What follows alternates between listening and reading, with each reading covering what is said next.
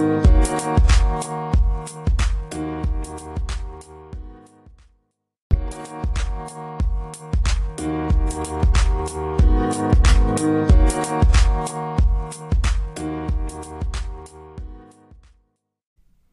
guys, welcome to another edition of the Inside Scoop. My name is Neil Crawford, and I'm your host and also the founder of Anytime Soccer Training. The Inside Scoop is a podcast dedicated to helping parents learn about the soccer pathways that would be available to their child if they lived in another city around the world. This week we traveled to Dubai and talked to a young man who is pursuing his dream of becoming a professional footballer in Dubai and ultimately playing in Spain. It was a detailed conversation that I found informative, and his personal story was also uh, an inspiration to me, so I'm sure you'll enjoy it. If you haven't checked out that podcast, please check out this week's show on um, on Dubai. Anytime Soccer Training is a website that we've created that will host over 1,100% follow along videos. And so if you haven't if you haven't joined Anytime Soccer Training yet, I want you to picture this. You log in and then there are all these modules that are divided into skill areas, ball mastery, juggling, 1v1, uh, turns, figure eights, five-star dribbling, conditioning, two cone drills, all these different modules that cover all the different skill areas of individual skill development. And then when you click into a module, each module has a lot of video series, and those video series are sort of broken in, broken down by skill level, and so it gives an opportunity for a child to start from step one and kind of work their way through the entire curriculum, and that's why we have thousands of videos because we introduce skills, two or three skills, no more than four skills per video, and they build on each other. So if you haven't checked it out, please go to anytime-soccer.com and collect a few uh, free videos, and, and, that way you can see what it's all about.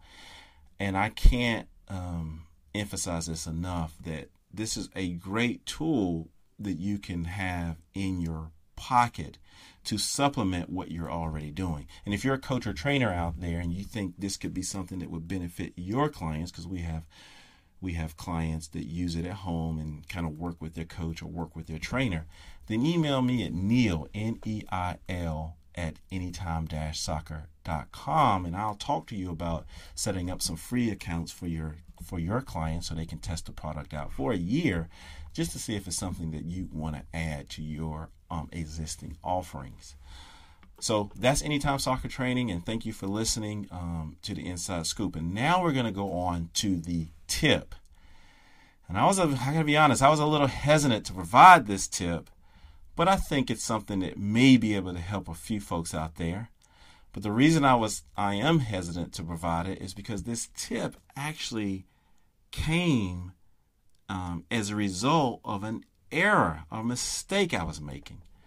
And if you guys remember this, um, in a previous podcast, we talked about that there are two big buckets of parents that overlap. There are parent trainers, people who work with their kids and believe in deliberate practice, and then there are, you know, parents of youth sports players or youth soccer players. And and we all as parents and as people make mistakes. And there's some parent there's some mistakes that are specific to working with your child at home and then there's some overarching mistakes that affect us all well, I used to make one of these overarching uh, mistakes that it's very common in youth sports. So part of this podcast is just a PSA to say, as we start going back to returning to play, we're returning to play in many states. Please be cognizant through my journey of one particular mistake I made. And yes, I'm going to share a tip because this podcast is an open book. This may or may not help somebody, uh, and then it's also an opportunity for public consumption so our coaches and trainers and club directors can hear this and then we can start having a conversation about it on my um, well not mine on our facebook group anytime soccer training facebook group. So what what let's start with the mistake. I used to give my sons my son my older one um, advice about the game or talk about the game in the proverbial car ride home. And if I didn't do it in the car ride home, I would do it some other time later. And you know, we know now, or at least I definitely know, as I got more and more educated about the impact of parents on youth in youth sports and how we can sort of screw things up. We know that's generally a not not a good idea, right? Best case scenario is neutral, which is rarely the case. Worst case scenario is you um, turn something, an experience that's supposed to be fun, into something that's stressful, and you don't really even get any gains out of it. So since then, I have stopped doing that. And but back then, uh, I think my son was around U8, U9 at the time. I justified my behavior, and this is another part of the PSA that many times we as parents rationalize certain behaviors um, that we're doing um, that are wrong, but we rationalize them in order to keep doing it, doing them, and that's not even good. I rationalize my behavior by saying to myself, anyways, "Oh, the coaches are not that good." Or the trainers are not that good. In this case, it was the coaches because they're not giving this instruction. I have to step in and, and do it.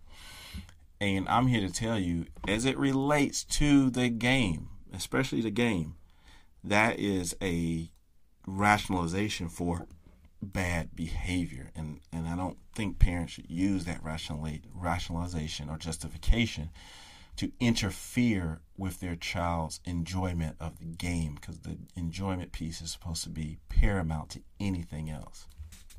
Okay, so now that we've established that, let me talk about what I did and how I came up with this tip. And then let me talk about how I would use it now if I had to. And again, I'm not even you. I don't even know. I'm so I'm. I have mixed feelings about this one because if there are hundred people listening to this, and they're probably not, but if there are hundred people listening to this, this tip may help one person. This is not something like an action item you should do. It's maybe something you should start thinking about as a way to sort of communicate to your to your own particular player. So here we go.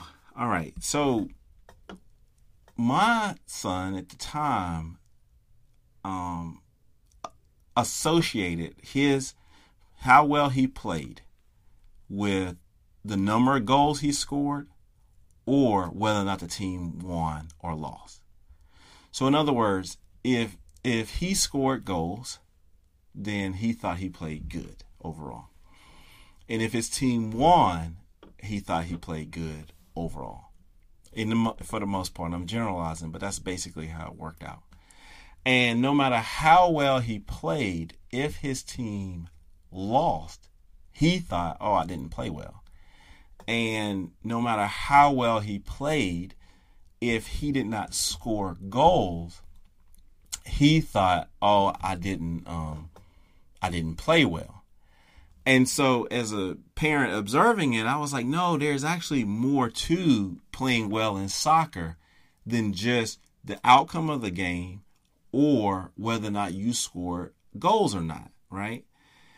But he just really couldn't understand that. And so then I had to take a step back and say, okay, well, man, how in the world can I um, explain this to him uh, in a way that he he will get it. And so then I start thinking about again, and folks who are listening to this podcast know I'm a management accountant, so I start thinking about okay, what are ways I can measure this for him? And then folks who also have listened to this know that you know growing up I was a big baseball fan because my dad was a baseball coach, and so. In baseball, you know that they keep stats, and that's part of the baseball culture, and it's it's big part of baseball, right? So batting average, on base percentage, you know, strikeouts and earned runs and ERA and um, you know, on uh, sorry, errors and and that kind of stuff. They keep a stat for everything. Well, they didn't really do that, or they don't do that. They didn't back then for youth level, especially the kind of level I played at. Not in general, but surprisingly, we had it was one of my fondest memories, and I guess one of the most formative memories I had was we had one parent when I think I was in about junior high school. And this parent took it upon himself to keep our stats. And he didn't do it. He was a very nice guy. Um, he didn't do it like from a corrective perspective, at least that's not the way he presented it to us. He did it almost like the way a parent who volunteers to bring extra snacks to the game does.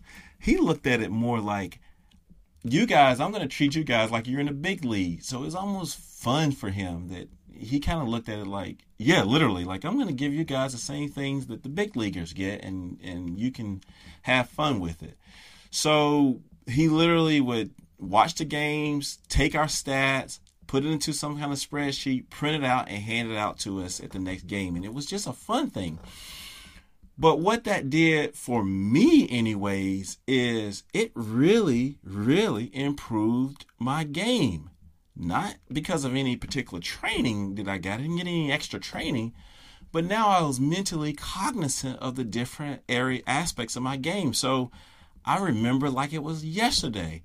My um, batting average increased because I was not just swinging wildly at you know various pitches. I really paid attention and was really concentrating on what I did.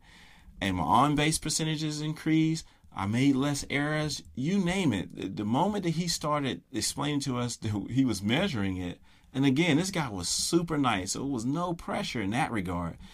I just took it upon myself to think about it and concentrate even more, and that stuck with me all the way up to um, adulthood. And I just again, I just can't. That was actually the first time I had seen anybody print anything out other than academics, print anything out and present it to me or in the team, you know, in that format. And that just really, really stuck with me. And I think may explain why, um, part of why I am the way I am today. So fast forward, my experience professionally as being a management accountant, which we talked about, and then that experience said to me, you know what? I'm going to keep some basic stats for my son. And I'm going to use those to help illustrate to him that, you know, there's more to the game than just um, than just scoring. And I knew his person. And there's a couple of things I knew about my son um, before I did this. I knew his personality. So in some respects, we are similar. He just likes to know what do I need to do, how are you going to measure it, and I get on with it. And that was his. That's his personality. And then I had been training him for about two years, so he was supremely um, technical at the time. So, so I knew he could handle it from a from a functional perspective. So I wasn't asking a new person to think about this other stuff. He was really, really, really technical. So um, I knew he could handle it in that regard. And so here's what I effectively did. I, I got a grid and I drew out on paper. I said, listen, these are some of the things that people look at when they're evaluating a player, right? At least this is how I would how I explained it to him. So I said, listen, you get a point for how many passes you complete. You get a point for how many times you dispossess someone else from the ball, and we talk about what that looked like. You get a point, obviously, for how many goals you score. For each goal you score, you get a point for each assist you make. You get an, a point. You get a point for, and then we would add some more advanced things that we're working on for every time you switch the field. So you receive the ball and you pass the ball to the other side of the field, or every time you do a through pass. And so, you know, I would show him what that looked like and he kind of process it. And and then you got a negative point though for every time you lost the ball on the dribble. So you're trying to dribble past people and you lose the ball. Or you got a negative point for the times that you were dispossessed and you didn't hustle back to get into position and that kind of stuff, right? And then at the end of the game, we tally it up, and you, uh, at least I would tally it up, and we would see sort of where you were at. And needless to say, the other parents thought I was completely crazy, and I probably am completely crazy. They didn't think I was crazy because, um, because they didn't understand exactly what they did, what I was doing. They just saw that I was writing stuff in a notebook, and they were like, "What is he doing?" So I, I never, I never really explained it to them whatever they thought. I know they would think I was crazy. So I never really went through detail and explained it to any of them. Uh, maybe one. And he was like, oh, okay, I see. And then some parents from the other team thought I was a scout. And they would come up to me and say, oh, you a scout? And I'm like, no, no, I'm not. I'm just doing something very weird. And then they would kind of go away. So, you know, again, this is, and I say all that to say this tip is more for just public consumption. And I know my coaches who are listening now are like, see, this is exactly what we're trying to keep our parents from doing. I am so glad you um, shared this so that I can go back and use this as a, an example of the craziness out there in youth sports. And that's fine too, because that's what I want as well. I want to have a, a dialogue about, you know, I want to be an open book about some of the most extreme things I've done so that, um, yeah, we can talk about the details and talk about, uh, you know, the impact that it has on our children. So I'll, I'll take the hit on this one. Now, in terms of the results, however, now, my son's game drastically improved. I mean, the, to the parents that were watching and probably the coaches, I could kind of tell, they thought he was just just just had this i soccer IQ that was off the um scales. And I it's hard for me as an adult to know exactly what was going on in his head, whether he connected the dots on a soccer level or he just thought about it as I'm earning points. But you know, he was very judicious with his um, passes and he made sure that he completed his passes. He would open up and switch the field because, and then the thing and the way I would do it as well is things that were a little bit harder, like switching the field or through pass or thing or, or things that were less intuitive. He would get two points for. So he was very intentional about getting the ball and playing it to the other side and then his work rate increased and he was less likely or to lose the ball on the dribble which some of our coaches are going to see. See we want him to take risk and that kind of stuff and we can have that conversation because i kind of put this stuff into sort of the field into certain boxes. So when you're in the final third um, you know you do what you got to do so he wouldn't lose a point for losing the ball in the final third. He would only lose a point in this particular case. It's probably way too much detail. If he lost the ball in the dribbles, you know, some other place. And so, um, yeah, it just his game just really, really improved. And then over time, he began to internalize this stuff.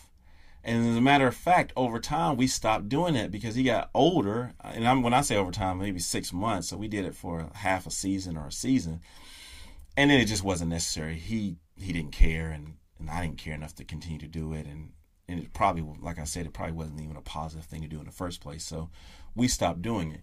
But boy, it really, really, really uh, improved his. Um, he really improved as a result of it.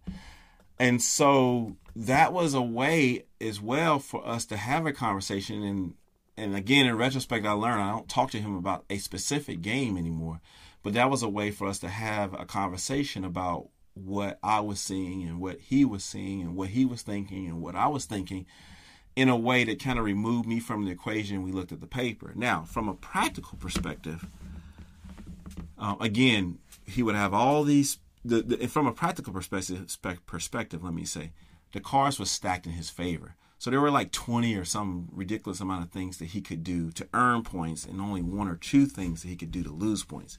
So he always ended with a net positive score. As a matter of fact, he would get into the car and he would want to see his stats and then he'd want to talk about the game in the context of the stats because it would always be a positive experience for him. But what he did see is the better the team, the harder the stats were. So if he played a team that wasn't as strong, he may have positive 30.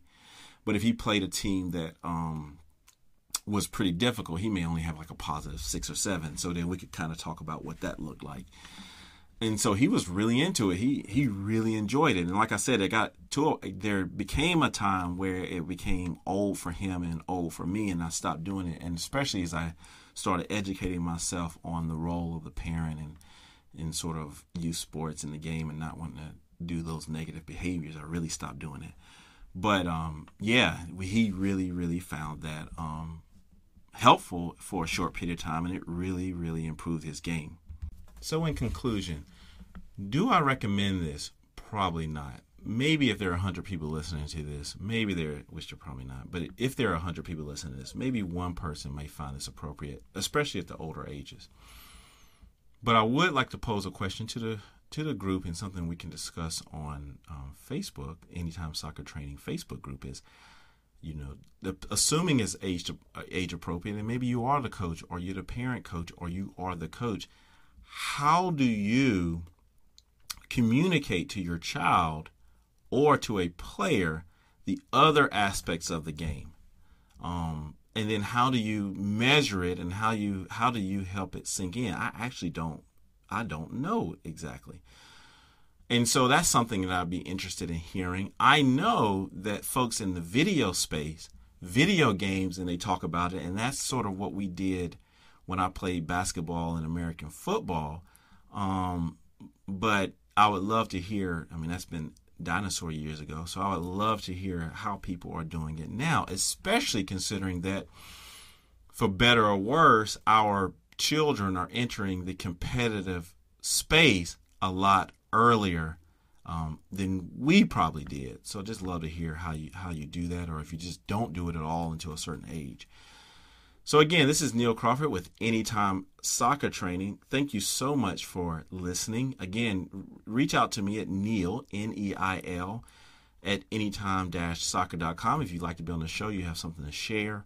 You or you're a coach or a trainer, and you, you're interested in um, testing out the product to see if it's a good fit for your clients for free, or you just want to um, get some feedback. Any feedback is appreciated. So you can email me, or you can also find our contact information at anytime-soccer.com. Thank you so much for listening. Let's get better together.